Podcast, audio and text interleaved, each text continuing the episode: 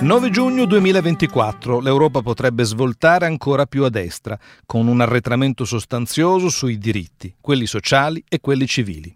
Prepariamoci. A Bruxelles, nei giorni scorsi, quattro università, Pisa, Belgrado, Dublino e Vienna e l'Osservatorio Balcani Caucaso hanno presentato le loro ricerche su tre anni di mobilitazioni, movimenti e conflitti nello spazio europeo. Conclusioni? Tanta preoccupazione, un po' di ottimismo e tanto impegno per non perdere i risultati raggiunti. Luisa Chiodi è direttrice scientifica di Osservatorio Balcani Caucaso. Risultati dell'azione politica transnazionale ce ne sono stati, ehm, parziali a volte, insoddisfacenti, ma ci sono stati, vanno riconosciuti per evitare mm, che nell'ondata eh, euroscettica coinvolga anche i soggetti invece che mh, mm, alle lotte per i diritti credono e, ehm, e che quindi eh, si autoridurrebbero degli spazi di azione politica senza ragione. Il pensiero va alle elezioni europee mm, del, dell'anno prossimo. Questi risultati, per esempio, si vedono, si sono visti eh, nella lotta contro le discriminazioni. Un caso interessante riguarda la tutela dei diritti dei lavoratori stranieri. Ehm, per le, per le, quali si sono, ci si è, dovuti, si è, dovuto spesso ricorrere al diritto europeo mh, mm, per fare valere ehm, il, il, divieto alla discriminazione.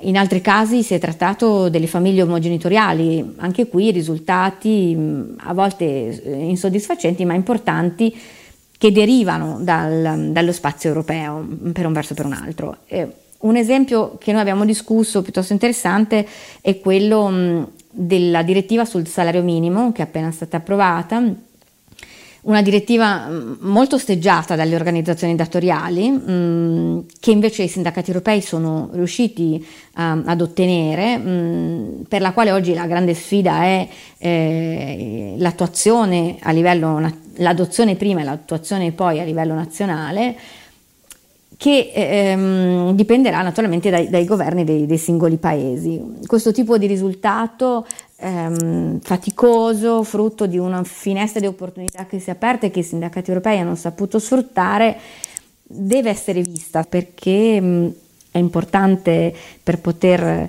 ampliare questi spazi, anzitutto presidiare quello che abbiamo, quindi vanno conosciuti, presidiati e naturalmente ampliati con determinazione. Rinunciare a um, questo livello di, um, ulteriore di democrazia che abbiamo conquistato non, ha, non avrebbe alcun senso.